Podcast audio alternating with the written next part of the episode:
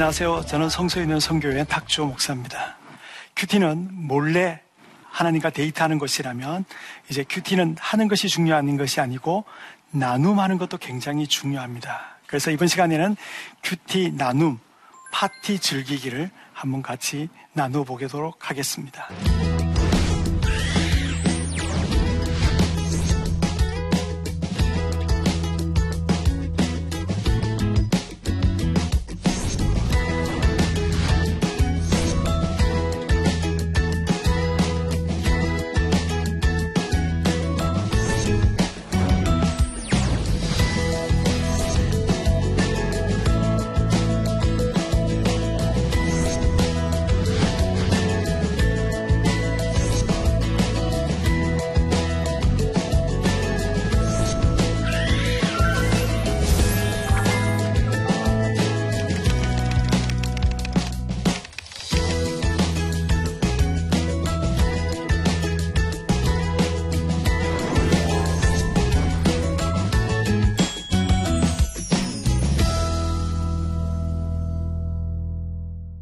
큐티에 있어서 나누면 뭐 같은가 하면 꽃과 같다는 거예요.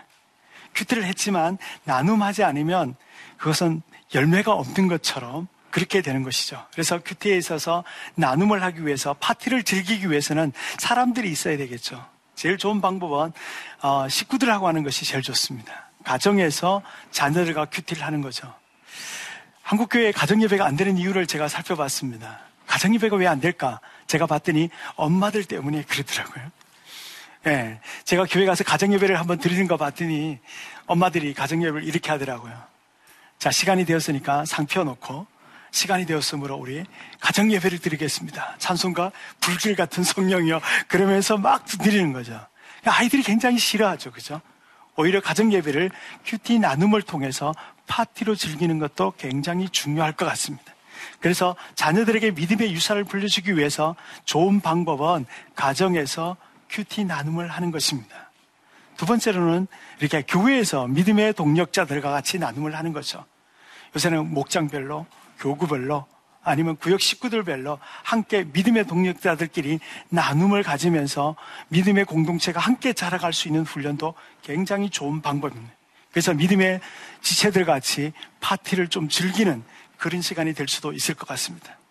직장 다니는 사람들 있습니까? 직장도 아주 좋겠죠. 그죠? 저는 12년 동안 이제 지금 국립과학수사, 국립과학수사 연구소라는 데서 어, 예배를 인도하고 있습니다. 우리 국가수 직원들이 아주 점심시간마다 모여서 하나님 말씀을 나누고 기도하는 그런 작업들을 하고 있는데 은혜를 많이 누리고 있다는 것이죠. 특별히 학생들은 학교에서 나눔할 수도 있죠. 제가 이렇게 어떤 학생 한 명은 어, 대학교를 다닐 때 아침마다 학교에 가서 공부하러, 독, 공부하러 교실에 들어가기보다는 먼저 독서실에 가서 도서관에 가서 큐티를 한 다음에 또 학교에서 큐티 모임을 나눌 수도 있고요. 저는 총신대학원을 나왔는데요. 제가 신대원 학교 다닐 때 사실은 공부를 안 했습니다. 제가 공부하러 도서관에 간 적은 없는데 제가 학교에 가면 매일 첫 번째 시간에 도서관에 가서 매일 큐티를 했다는 거예요. 사실 그렇게 하면서 말씀과 교제를 나누었거든요. 그 나눔을 하기 위해서는 제일 좋은 방법은 모임을 만들어라. 여러분들도 오늘 강의를 듣고 난 다음에 아, 우리들 식구들끼리 나눔을 좀 해야 되겠다. 일주일에 적어도 한 번씩 가족들 같이 아, 큐티 나눔을 한번 해보자. 또 두 번째는 믿음의 식구들 교회에서 한번 나눔을 해보자. 그리고 직장 다니신 분들은 직장에서 믿음의 동역자들과 지체들과 큐티 나눔을 하면 좋을 것 같습니다. 큐티하는 나눔하는 방법은 제일 좋은 방법은 만나서 하는 거죠. 그래서 일주일에 한 번씩 만나서 말씀 깨달은 것, 묵상하고 적용한 말씀을 나누기도 하고요. 제가 좋아하는 방법은 얼굴 보면 싫잖아요. 그렇죠? 전화 좋습니다. 제가 어, 어떤 학생 한 명은 저한테 이렇게 연락했습니다. 목사님 나눔을 한 지 1년에 300일 전화를 통화했습니다. 제가 어떤 학생하고는 300일 동안 매일 큐티 나눔을 하는 것이죠. 요새는 또 굉장히 좋아서 어, 카톡으로 어, 믿음의 지체들 같이 몇 명 모여서 큐티 나눔을 하고 서로 올리는 것이죠. 그렇죠? 저는 지방에 이렇게 강의를 가면 지방의 자녀들이 어, 가족들이 서울에 공부하러 오잖아요. 그러면 매일 엄마들이 아침에 묵상한 말씀을 뭐 하는 거죠? 아이들에게 문자를 통해서 나눔을 하는 거예요. 제가 어떤 학생 하면 엄마가 문자를 보내지 않으면 어, 학교를 안 간다고 그럴 정도로. 그래서 오늘 아이들과 같이 가족들 같이 묵상을 나눔하면서 그 아이들이 말씀으로 하루를 살아갈 수 있도록 돕는 것은 굉장히 중요합니다. 나눔할 때 중요한 것은 뭔가 하면 열린 마음이 필요해요. 다른 사람보다 파티를 즐기려면 마음이 열려 있어야 되죠. 그렇죠? 마음이 열려 있어서 다른 사람들을 잘 이해하고 들어줄 수 있는 자세가 필요한 거예요. 우린 그것을 요새는 경청이라고 말하죠. 잘 듣는 것도 굉장히 중요해요. 여러분들 오늘 굉장히 잘 듣는 것처럼 그렇게 하는 거죠, 그죠? 경청을 잘해야 뭐 하는가 하면 나눔할 때 다른 사람들이 얘기를 듣고 동정심이 생기는 거예요. 그렇죠? 공감이 되는 거죠. 아, 친구 얘기를 잘 들으면, 아니면 믿음의 지체들을 잘 들으면, 아, 공감이 되고 동정심이 생기는 거예요. 그래서 다른 사람들 얘기를 들때 동정심을 가지고 대하는 거죠. 아, 성경 얘기할 때, 맞아, 맞아. 그래, 그래. 아멘, 아멘. 또, 뭐, 자녀 얘기할 때, 그래. 집사님 자녀도 그래. 우리 자녀도 그래. 맞아, 맞아. 이런 동정심이 생기는 거예요. 동정심이 생기면 어떤 거죠? 나눔에 있어서 굉장히 중요한 부분은 반응이에요. 반응. 여러분들이 버라이어티에서 가장 중요한 게 뭔지 알아요? 예, 리액션의 리액션. 그래서 다른 사람들이 얘기할 때 열린 마음으로 들어주고 공감하면서 리액션을 해주는 거죠. 그렇게 하면서 이제 나눔, 파티가 시작되는 것입니다. 자, 파티가 시작되려면 이제 본문을 가지고 나누어야 되겠죠. 그죠? 그래서 사람들이 모여 있으면 좋은 이렇게 다가 정도 준비를 해놓고 예, 차도 좀 준비해 놓고 그렇게 하고 난 다음에 사람들이 다 모여 있으면 아, 일주일 동안 말씀 묵상했던 것 중에 아니면 오늘 본문을 봤는데 그 본문과 연관이 되는 찬양을 한두 곡 정도 부르면 좋겠죠. 그래서 오늘 말씀이 잘 드러날 수 있도록 찬양을 부르십시오. 그런 다음에 인도자가 하나님 앞에 기도하는 거죠. 오늘 우리 모임 가운데 하나님이 역사해 주시고 말씀을 나눌 때 치유하는 역사가 있게 하시고 또 힘든 친구들이 격려를 받을 수 있도록 도와주시고 위로를 받을 수 있도록 모임을 위해서 기도하는 겁니다. 그런 다음에 이제 우리가 성경을 읽으십시오. 성경을 어, 읽으면서 오늘 본문에 대한 읽을 방법들이 다양하게 읽을 수 있으면 좋습니다. 등장 인물에 따라서 나누어서 읽을 수도 있고요. 연기를 할 수도 있습니다. 드라마처럼 읽을 수도 있고요. 어, 또 한 사람씩 돌아가면서 읽을 수도 있습니다. 그래서 돌아가면서 본문을 쭉 읽고 난 다음에 인도자가 오늘 본문에 대한 줄거리를 설명해 주는 것이죠. 이 줄거리를 설명해 주는 것은 오늘 나눔할 때 자꾸 다른 데 새지 않도록 그렇죠. 이렇게 경계선을 만들어 줍니다. 그래서 그들이 말씀을 본문 속에서 충분하게 말씀을 나눌 수 있도록 해주는 것이죠. 혹시라도 나눔을 이렇게 하라고 그랬더니 이렇게 주부들이 하는 것처럼 수다 떠는 거. 아, 이런 거라고 생각하면 안 됩니다. 말씀과 더불어 나눈다는 것이 굉장히 중요해요. 그렇죠. 그러기 위해서는 뭐 해야 돼요? 오늘 말씀에 대한 전체적인 아웃라인을 잘 정리해주고 요약을 해주는 것이죠. 그래서 오늘 요 근방에서 나눔할 수 있도록 도와주는 겁니다. 그래서 사회자가 본문에 대해서 내용 파악을 쫙 해주면 이제 가장 중요한 부분들이 나눔을 하는 겁니다. 나눔할 때는 이제 동그랗게 앉아 있으면 제일 좋은 방법은 아까 큐티하는 방식하고 비슷한 겁니다. 첫 번째 어떻게 얘기를 하는가 하면요. 순서대로 돌아가면 좋겠죠. 그죠?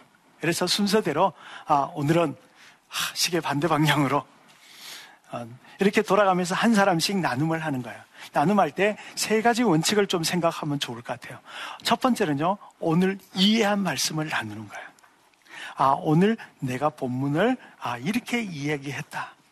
예를 들어서 아까 사무엘서 3장 1절부터 10절까지 하나님이 사무엘을 부르시는 내용을 읽었어요. 그러면 내가 오늘 본문을 통해서 이해한 것, 하나님이 어떤 분이신지를 내가 이해한 것, 오늘 성경 인물들을 통해서 내가 얻을 수 있는 교훈이 무엇인지를 이해한 것들을 쭉 나눔을 해서 한 바퀴를 쭉 도는 겁니다.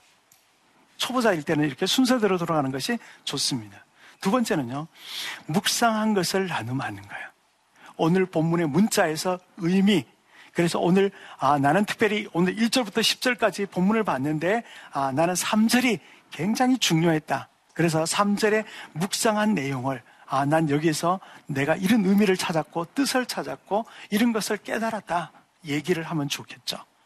그리고 이제 세 번째 바퀴 돌 때는 아, 적용한 것을 얘기하는 거예요. 나는 이런 내용들을 가지고 적용을 했다. 그렇게 해서 이렇게 나눔을 하는 겁니다. 초보자일 때는 이렇게 순서대로 돌아가는 것이 좋아요. 그러나 이제 조금 더 훈련이 된 사람들은 나눔할 때 그렇게 하기보다는 지금 방식대로 한번 해보세요. 제가 학교 다닐 때 제일 싫어하는 선생님이 있었어요. 네. 오늘 며칠이니? 3번 나와. 3번 나오죠, 그죠? 3번 나오면 막 문제 푸는데 3번은 어쩔 수 없어요. 누가 또 미치는 거죠? 13번이 미치는 거죠. 그렇죠? 막 준비하느라고 정신 없어요. 그렇죠? 사실 순서를 나눔하면 어떤 사람이 첫 번째 사람이 나눔하면 두 번째 사람은 앞에 있는 사람들이 얘기를 듣지 않고 준비하느라고 정신 없어요. 그렇죠? 아까 얘기했을 때 그것은 뭐인가 하면 소극적인 경청이라고 그래. 다른 사람들이 얘기하는데 자기는 막 자기 얘기할 거 준비하느라고 정신없다고 그래. 그렇게 하면 안 된다는 거죠. 그래서 여기에 모이는 사람들 중에 어떤 사람이 제일 먼저 시작하는가 하면 이렇게 하는 거예요. 내가 제일 못한다고 생각하는 사람들이 먼저 나눔을 하는 거예요. 아, 그래서 나눔을 딱 하면 예를 들어서 이제 뭐 아브라함 얘기를 했다. 그러면 아브라함 얘기를 그 사람이 쭉 했어요. 내가 오늘 본문을 통해서 아브라함을 통해서 본문을 이해한 것은 이런 것이고 또 내가 묵상한 것은 이런 것이고 이렇게 적용했다라고 아브라함 얘기를 딱 했어요. 그러면 두 번째 사람이 어떤 사람이 해야 될까요? 야곱 얘기로 끼어든다든지 요셉 얘기로 하는 것이 아니라 아브라함 얘기한 사람은 동일하게 끼어든. 끼어드는 것이 굉장히 중요하다. 끼어들 때는 어떻게 끼어들으라고요? 공감하면서 끼어들어라. 여러분 운전할 때 초보 딱지 언제 띱니까? 초보 딱지 언제 돼요? 끼어들기가 자연스럽게 될 때 초보 딱지를 띄는 거예요. 제가 라디오를 들었는데 어떤 사람이 초보 운전을 했는데 강남에서 차를 운전하고 딱 나왔는데 아 이 경부고속도로 압구정대에서 싹 올라가게 된 거예요. 그래갖고 빠져나와야 되는데 서초아시로 빠져나와야 되는데 못 빠져나오고 계속 간 거예요. 어딘까지 간가 하면 대전까지 간 얘기를 여성시대 편지에서 제가 들은 적이 있었어요. 그래서 QT 나눔을 잘하는 파티가 잘 되려면 어떻게 하는가 하면 끼어들게 하는 겁니다. 예, 그 끼어들기가 잘 안 되는 사람들은 이렇게 하죠. 저희 교회 남존대 애들이 QT 나눔하니까 자 오늘은 고도리 방식대로 돌겠습니다. 이렇게 해서 돌아가면 안 되고요. 한 사람이 아브라함 얘기를 했으면 두 번째 사람이 바로 옆에 있는 사람이 하는 게 아니라 아브라함의 얘기로 가지고 아, 집사님 그래 나도 아브라함 얘기야. 집사님도 거기 은혜 받았어. 저도 거기서 은혜 받았습니다. 그래서 아브라함 얘기로 끼어드는 거죠. 그죠? 그렇게 얘기하면서 아브라함 얘기를 하면서 자기가 본문을 통해서 묵상한 거, 적용한 것, 이렇게 나눔하는 거예요. 옆에 있는 사람도 얘기하고, 옆에 있는 사람도. 또 어떤 사람들 얘기할 때 보면 아이들이 자녀 얘기로 하면 또 다시 자녀 얘기로 끼어드는 거죠. 주부들하고 하다 보면 시어머니 얘기로 해요. 그러면 뭐예요? 우리 시어머니도 그래. 그러면서 시어머니 얘기를 또 하면 되겠죠. 그죠? 그날은 시어머니 여러 명 죽습니다. 그렇죠? 그렇게 하면서 끼어들면서 자연스럽게 오늘 본문의 얘기를 나눔하는 겁니다. 나눔할 때 주의할 점은 이런 거예요. 아까 얘기했던 것처럼 말씀과 더불어 한다는 거. 오늘 내가 말씀을 이렇게 깨달았는데 시어머니 얘기를 할 수 있죠. 왜? 인도받은 것. 또 아이들 자녀 얘기를 오늘 말씀을 통해서 자녀 얘기를 할 수 있습니다. 제가 최근에 사무엘서를 묵상했는데 사무엘서를 묵상하다가 참 놀라운 일이 많았습니다. 한나의 아들이 누구였는가 하면 정말 멋진 아들이었죠. 사무엘이었습니다. 사무엘의 아들은 어땠을까요? 사무엘의 아들은 말씀을 왜곡해버렸어요. 그렇죠? 그 멋진 사무엘인데 불구하고 아들의 행편도 없어요. 엘리의 아들은 어땠을까요? 엘리의 아들도 완전히 행편이 없었어요. 그런 예배를 방해해버렸어요. 그렇죠? 한나의 아들 사무엘, 그거는 이해를 해요. 사무엘의 아들이 그렇게 엉망진창이라니.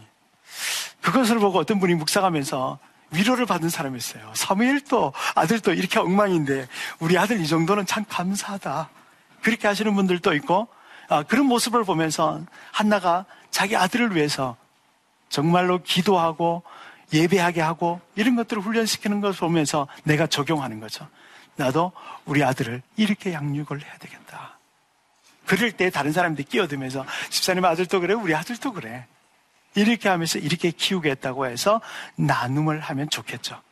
그래서 자녀 얘기나 가족 얘기를 많이 하는 것이 중요한 것이 아니고 말씀이 더불어서 말씀이 자녀 얘기를 하게 하고 남편 얘기를 하게 하고 아이들 얘기를 하게 하면 그때 말씀과 더불어 얘기를 하는 것이 좋습니다. 적용하다 보면 우리가 말씀 그대로 살지 못한 부분들도 있어요. 그때도 뭐 하라? 나눔을 하라. 실패한 것들, 넘어진 것을 그대로 얘기하면서 좋을 것 같아요. 또 교회에서는 나눔하다 보면 이런 일들이 많이 벌어져요. 내가 오늘 아주 좀 비밀스러운 얘기를 했어요. 그러면 그 얘기가 막 돌아다니죠, 그죠? 돌아다녀가 전화 오죠, 저녁에. 집사님 요새 힘들다며? 막 이러죠, 그죠? 예. 네. 그렇게 하면 너무 어렵다는 거예요. 다른 사람들이 얘기를 소문내는 것이 아니라 오히려 기도하는 것이 좋죠.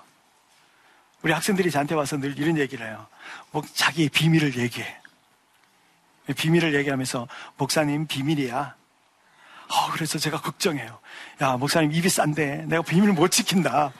그렇게 얘기하면 뭐 그래도 만약에 이 얘기가 나가면 목사님이 한 겁니다. 막 그래서 협박을 해요. 그러나 비밀을 지켜주기 위해서 굉장히 애써요. 그런데 어느 날 가보면 다른 친구도 그 얘기를 다 알고 있어요. 그렇죠? 비밀은 뭐가 비밀이에요? 비밀이라는 것은 아무도 모르게 하는 것이 아니고 알게 할 사람들은 알게 하게 하고 모르게 하는 사람들에게 모르게 하는 것이 비밀이에요. 예수님께서 그것은 비유로 많이 설명을 하고 있다는 거죠. 그래서 나눔을 하되 내가 좀 약점을 얘기했더라도 다른 사람들이 얘기하더라도 그것 때문에 막 전화하고 그러지 말고 오히려 받아들이면서 기도하면서 나눔하는 것이 좋죠. 또 나눔할 때 주의할 점은 또 몇 가지가 있는데 그 중에 하나는 너무 길게 하지 않도록 해야 됩니다. 한 사람이 말할 때 막 한 20분씩 얘기하면 안 되죠. 그죠? 짧게 여러 번 하는 것이 좋아요. 대화하는 것처럼. 사도행전 26장에 보면 바울이 아그리파 왕 앞에서 간증해요. 내가 예수 믿기 전에는 이랬고, 내가 예수 믿을 때 이런 사건이 일어나고, 예수 믿고 난 다음에 이런 변화가 있었다. 그래서 말씀을 통해서 여러분들이 나눔하면서 아, 내가 큐티하기 전에 이런 삶을 살았는데 하나님께서 이렇게 말씀해 주셨고 내가 적용했더니 이런 삶의 변화가 있었다는 것을 이렇게 나눔하면서 하는 거죠. 그럴 때 나눔을 통해서 오는 유익은 뭔가 하면 공동체가 함께 자라가는 거예요. 이것을 조금 더 고상한 얘기를 하면 상호학습이라고 얘기할 수 있죠. 다른 사람들의 믿음의 모습을 보면서 내가 배우는 거죠. 그래서 옆에 있는 지체들이 나눔을 하는 것을 보면서 내 믿음을 성숙시키는 것은 굉장히 중요한 부분들이다. 라고 생각하시면 좋을 것 같아요. 자, 나눔이 끝났습니다. 그러면 어떻게 할까요? 예. 우리가 말씀을 듣고 나면 그것을 놓고 반응하는 기도를 하는 것은 굉장히 중요하겠죠. 그래서 기도할 때 저는 이렇게, 어, 믿음이 좀 좋은 분들, 어른들 정도 되면 그냥 서로를 위해서 통성 기도를 하면서 합심으로 다른 사람들이 나눔했던 얘기를 함께 기도해주고 이렇게 하면서 사회자가 마무리하면 좋을 것 같아요.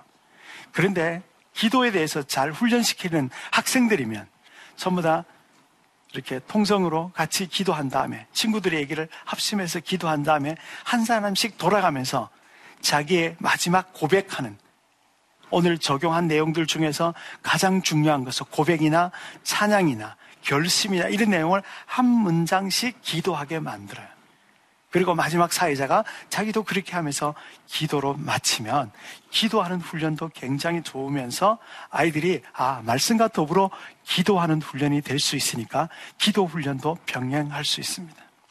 자, 큐티를 하면, 나눔을 하면 아이들이 이제 말씀대로 오늘 하루 일정을 사는 거죠.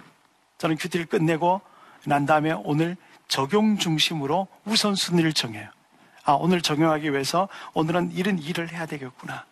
이렇게 하게 되다 보면 아, 우선순위가 분명해지면서 하나님과 교제하는 일도 좋을 뿐만 아니라 오늘 말씀을 통해서 내 삶을 인도하는 부분들도 정리하면서 할 수도 있고요. 또 어떨 때는 나눔을 하다 보면 내가 하고 싶지 않아요. 오늘 주님께서는 약한 자를 도와주래. 아, 그럴 때는 하고 싶지 않는 거죠. 그죠? 그렇죠? 오늘 그런 말씀 나올 때 어떻게 해야 돼요? 제가 어떤 집사님께서 그날 네 소유를 팔아서 가난한 자를 도와주라 이렇게 말했어요.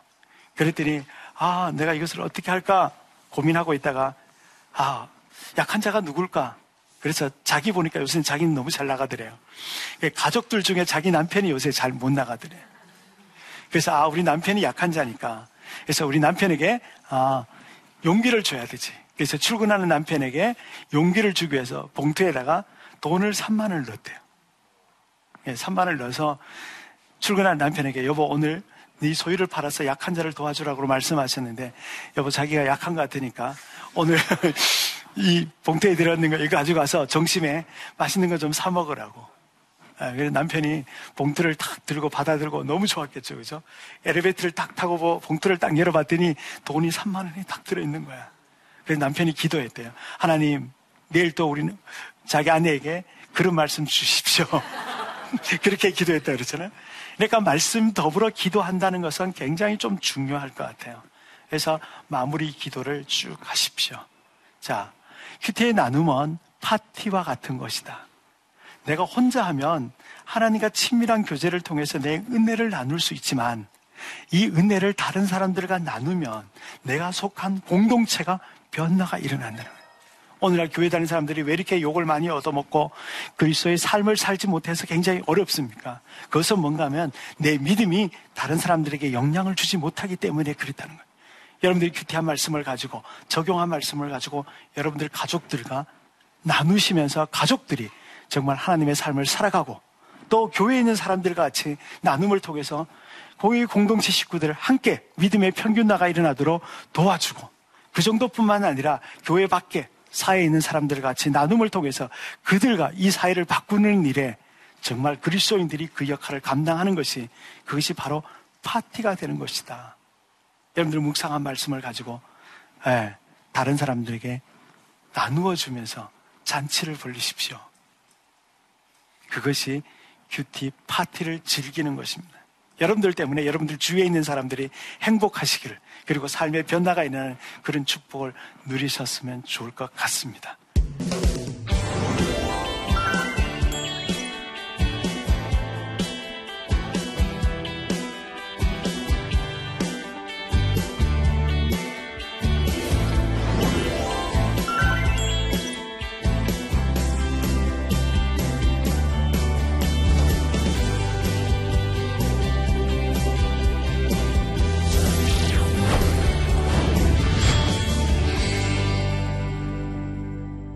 자, 여러분들이 질문한 것을 가지고 또 함께 나누는 시간을 갖겠습니다. 질문 한번 보겠습니다.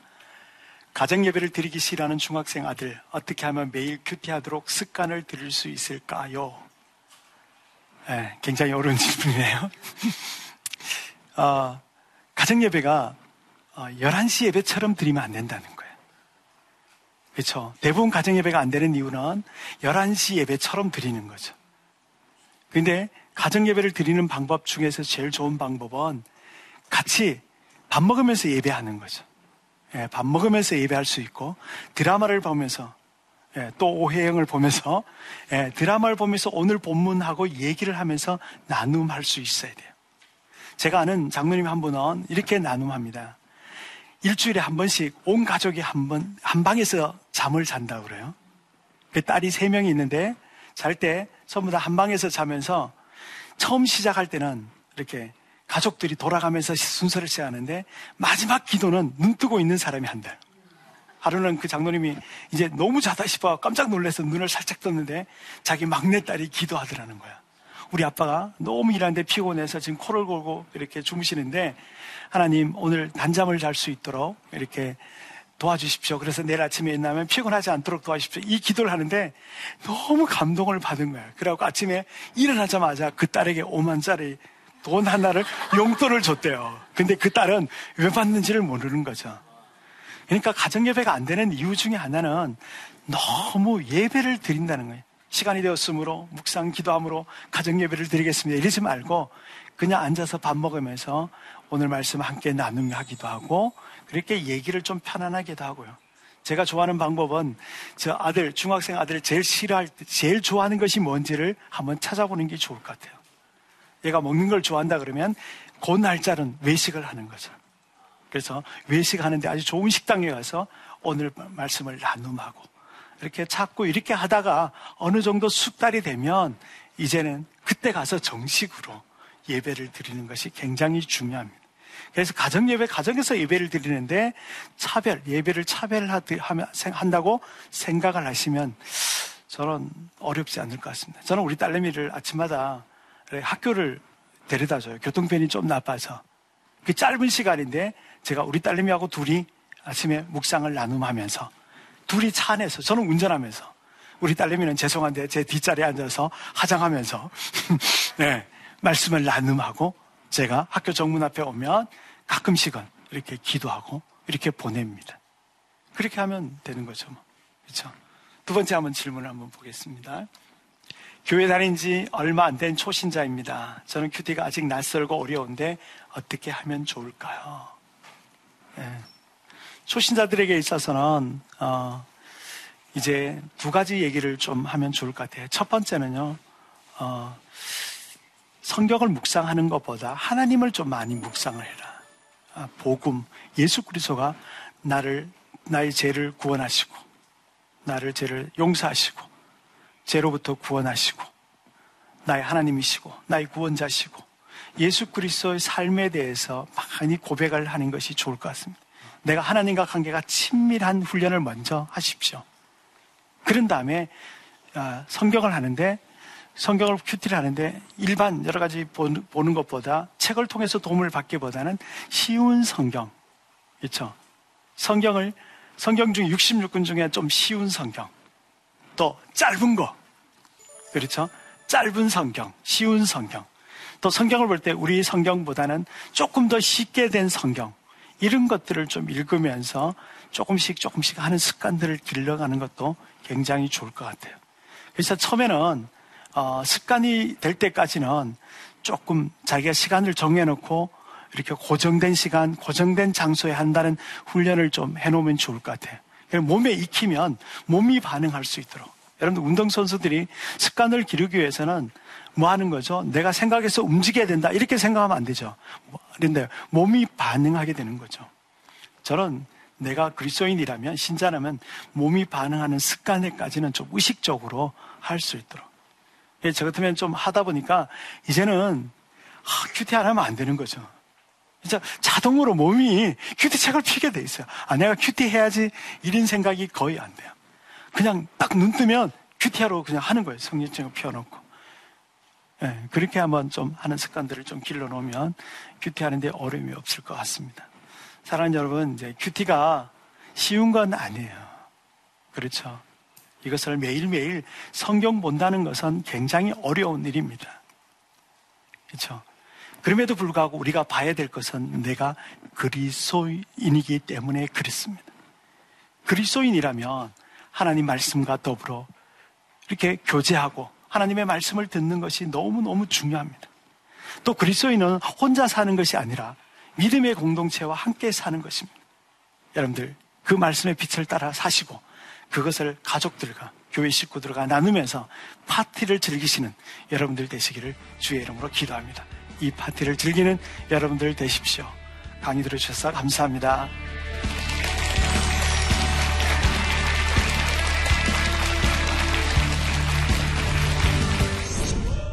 안녕하세요. 이기농어촌 방송 선교회의 회장을 맡고 있는 차재환 장로입니다. 저는 33년 전부터 한국농어촌에서 수고하시는 목사님들을 섬기는 그런 일을 하고 있습니다. 한국 농어촌 교회를 이렇게 많이 찾아가 보면은 그 어려움은 33년 전이나 지금이나 별로 달라진 것이 없습니다. 나침반을 시청해 주시는 여러분, 농어촌에서 수고하시는 우리 목사님들 사랑해 주시고 끝까지 기도해 주시고 기억해 주시기를 부탁드립니다.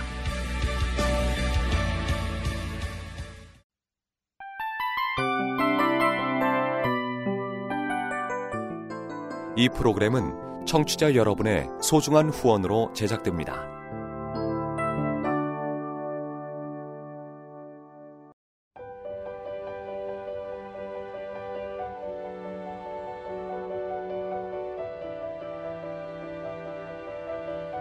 세상에는 수많은 교회들이 있지만 더 깊이 있는 말씀 강해를 찾기 위해 크기로만 교회를 선정하지 않습니다.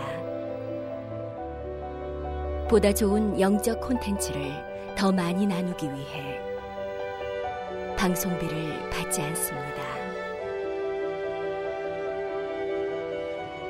1년 365일 복음만 전하고 싶어서 우리는 광고를 하지 않습니다.